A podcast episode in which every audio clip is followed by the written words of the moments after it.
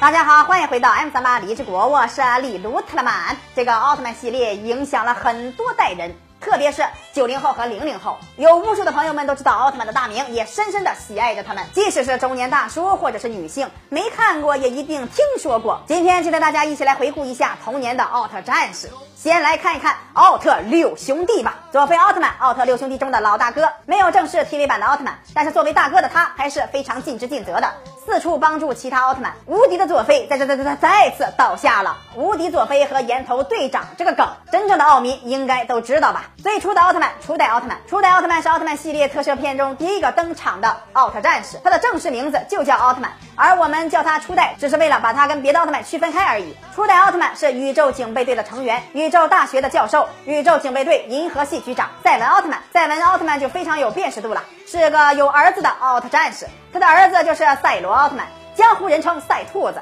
赛文会使用强大的奥特念力，例如投标意念，使用的非常娴熟。同时，赛文还是雷欧奥特曼的师傅，教导了雷欧许多体术技巧，把雷欧调教成了天下无敌的格斗王。杰克奥特曼，杰克奥特曼察觉地球上怪兽的复苏现象，为了从苏醒的怪兽和外星入侵者手中保护地球而来，和勇敢的青年香秀树合为一体，共同为了地球而战斗。再回到光之国后，担任宇宙警备队地球科长，现为光之国支部长。杰克奥特曼除了本身多姿多才的战斗技能以外，还擅长使用奥特手镯变化出武器，给敌人强有力的打击。杰克跟初代的外貌相似，不同的是杰克奥特曼没有变身器，是完全靠意念变身的奥特曼战士。艾斯奥特曼光线技能王，在日奥专刊杂志小学馆称其为光线技之艾斯。记得艾斯的人间体是两个人，当年他们合体前会大喊北斗南西子，奥特合体，擅长各种各样的投技、摔倒技等等。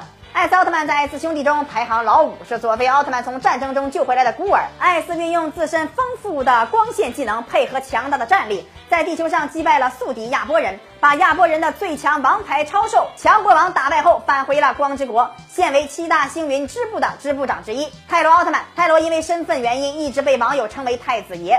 在战斗的过程中，也曾经受到了哥哥们的帮助。泰罗奥特曼头上有两个犄角，这也是奥特之父家族特有的奥特天线。他还拥有强大的奥特心脏，可以快速恢复身体。可以使用奥特曼中极少数能使用的奥特炸弹。奥特炸弹使用时，只要心脏没有受损，就可以再次复活。但是用完这个技能以后，泰罗也会像肾透支了一样，腰酸背痛和腿抽筋。这些奥特曼中的老鼻祖，大家都还记得吗？虽然现在的奥特曼花里胡哨，但是我们也不能忘了这些辉煌的老辈奥特战士。李德曼每天十一点半和 C 曼队更新，不要错过精彩节目。咱们下期再见。